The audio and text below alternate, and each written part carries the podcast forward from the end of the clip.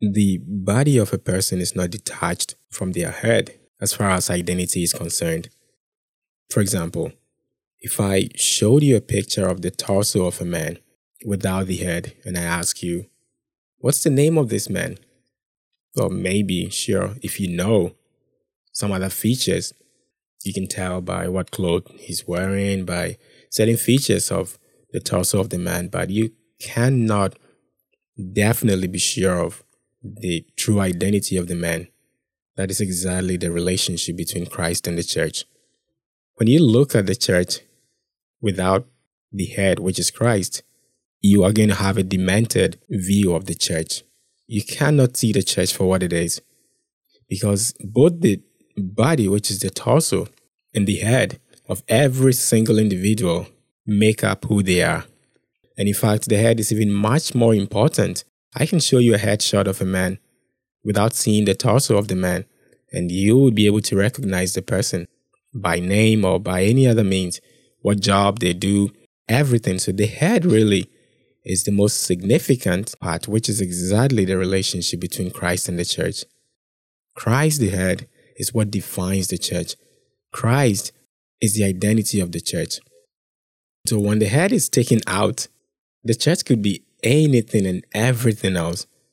The church could be taking the form of other identities. The church could be identified as a whole lot of things which are not Christ, which are not representative of the true identity of the person of Christ.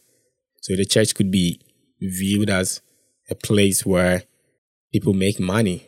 The church could be viewed as a money making machine. The church could be viewed as oppressive. The church could be viewed as rebellious. The church could be viewed as a whole lot of things. But the true church, or what makes the true church, is Christ Himself. The identity of Christ is what makes the church. So the church is defined only and only by the person of Christ. Without Him, there is no church. It's something else. It becomes something else. And it doesn't matter how old you are, it doesn't matter how well you've read the Bible, it doesn't matter how good a preacher you are. When you lose hold of this truth, you become something else. Your message becomes something else. When the church loses focus, and by the way, when I say the church, I mean both the individual church and the corporate church. So when you as an individual, when you as a person lose hold of the identity of Christ, and you don't function as the head thinks, you become something else that is not Christ, is just not Christ. And so the author of Hebrews says, Look unto Jesus. To run the race that is set before you, looking unto Jesus, who is the author and finisher or perfecter of our faith. The body of Christ is also called Christ because my body is not different from my head in, as far as my identity is concerned. When you see the body of Thomas, it is Thomas. When you see the head of Thomas, it's also Thomas. When you see the hand of Thomas, it's Thomas. My, my whole being is what is called Thomas. And there is a reason why the church is called the body of Christ, because Christ is the head and the body of Christ is also called Christ. So the Bible says that we are accepted in the beloved. Now, those who are accepted in Christ are also acceptable as Christ because the body is not called another name separate from the head. If the head is Christ, so is the body. And just as the head Christ overcame, so the body of Christ must also overcome. So Christ defeated the enemy. So the church must defeat the enemy. The church must live out the victory of the head because the victory of the body is construed in the victory of the head. You've heard it from motivational speakers and business people that everything starts in your mind, with your mind. If you can win it in your head, the victory is yours. If you can start anything in your head, in your mind, you can do it. You've heard it over and over and over and over again. So Christ overcame, the head overcame. So must the body overcome. So the visible Christ overcame, and the body of Christ, the victory of the body of Christ, is construed in the victory of the head. The head will not overcome on its own, and then later on, the body will also try its best to overcome. No, because it's one man, one body. And I'll give you an example of this. Do you notice that during athletics competition, like during the World Olympics, sometimes some athletes win the race by stretching a, a part of their body, usually the head. As they get to the finish line, they stretch their bodies and their head sort of crosses the line first and they win. Their whole body doesn't have to cross the line. Once their head crosses the line, they are victorious. They are, they are, they are, they are the winner. They've won it. They've won the race. And once the head crosses the line, the body together with the head have the victory of, of the race. That is exactly what Christ has done for us. That is exactly what salvation is. That is exactly what righteousness, redemption, godliness is all about. So that when God says that you are my righteousness, it is true because the head overcame. And so the body automatically also overcame. You would usually hear it said that when God looks at us, he, he, looks at Christ because he is the head. He, so he looks at Christ. And then Christ was tempted in all manner of ways, yet he was sinless. So he is righteous before God. So is the body of Christ. So Christ took upon himself all the saints of humanity. This is the basic doctrine of Christian Christian salvation, but salvation through grace.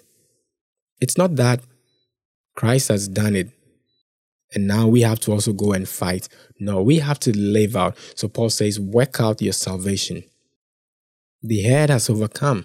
Now you work it out, the body. Do it. Do it. Work it out. You are righteous. So now live righteously. That is the full gospel. So that it's not by performance, it's not by doing, but it's by grace. It's by understanding that I am the body of Christ and He is the head. And if the head has overcome, then I am an overcomer. And just and just conforming to that eternal decree. Just reckoning all the truth of the head to yourself, and then you become. See, it's a becoming, it's not a doing. So in, in 2 Corinthians chapter 6 from verse 11, Paul wrote to the Corinthians and he says, We have spoken to you openly and our heart is wide open. And he says, You are not rejected by us, but you are restricted by your own affections. And then he says, I, I speak to you as children. Do not be unequally yoked together with unbelievers. For what fellowship has righteousness with lawlessness? And what communion has light with darkness? And what concord has Christ with Belial? Or what part has a believer with an unbeliever? And what agreement has the temple of God with idols? For you are the temple of the living God. As God has said, I will dwell in them and walk among them, and I will be their God, and they shall be my people. So, the believer is called light because Christ is light. So, the body of Christ is also light. The believer is called Christ. Paul says, What of what and what accord has Christ with Belial? So the believer is the body of Christ, and the body of Christ is Christ. We are members of his body. So what accord has Christ with Belial? Belial is worthlessness. What, what part has a believer with an unbeliever? What agreement has the temple of God with idols? So the believer is called the temple of God. God indwells you. You are part of his of his body. So he who is joined together with the Lord is one spirit with him. You are one with Christ. You are not outside of Christ. It is not that you just believe in Christ and you, you still have your life. No, when you're a believer, you have no life but the life of Christ. You, you, you, you, you have died. You are dead to sin because there is no darkness in Christ and you have become the body of Christ. You cannot outlive the glories of God without understanding this truth. You can't bypass the truth that I am truly the body of Christ and He is my head. You cannot do it on your own. You can try it in any, any other way. It won't work because that would mean that Christ is somewhere and I'm trying to please him. No, it is you joined together with Christ. He is the head, you are the body. He thinks, you act. He says, This is my will, you do. You conform to him. In Galatians chapter 2, verse 20 and 21, Paul says that I have been crucified with Christ. It is no longer I who live, but Christ lives in me. And the life which I now live in the flesh, I live by faith in the Son of God, who loved me and gave himself for me. I do not set aside the grace of God, for if righteousness comes through the law, then Christ died in vain. But he did not die in vain. The believer has no life on his own, but the life of Christ. And we have to know this truth. We have to learn it. We have to tell it to ourselves. We have to believe it. We have to live it. We have to clothe ourselves with Christ because we are not.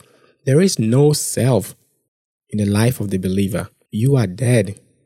Your life is the life of Christ because you are his body.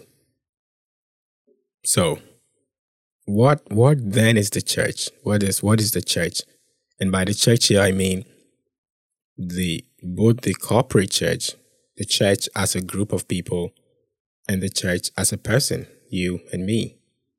The church is the ecclesia, the ecclesia, meaning the called out ones or the assembly.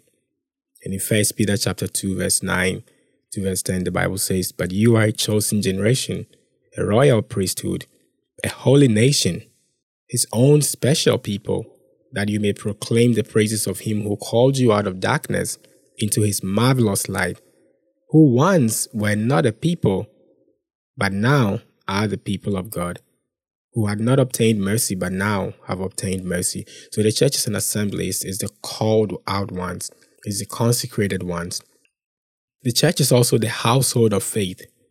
In Ephesians chapter 2, verse 19, the Bible says that now therefore you are no longer strangers and foreigners, but fellow citizens with the saints and members of the household of God, having been built on the foundation of the apostles and prophets Jesus Christ Himself being the chief cornerstone.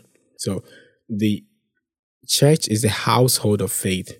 So number one, the church is the ecclesia, the called out one. So you, a Christian, you are a called out one. You are you you are separated. You are consecrated.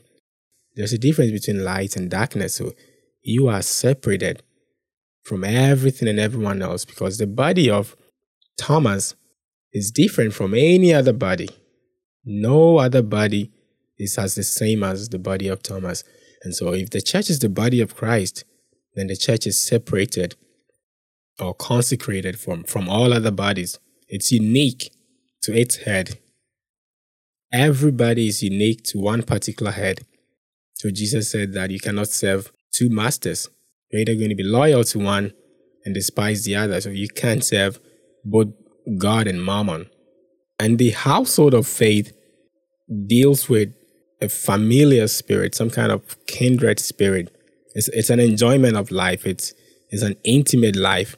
So the church is the household of God. You go into a house and you see mother, father, son, siblings, aunts, uncles. So it's, it's a kindred household where we relate with each other on that basis. So we, we become the members of the body of Christ. You are a member, I am a member. You could be playing the role of the hand.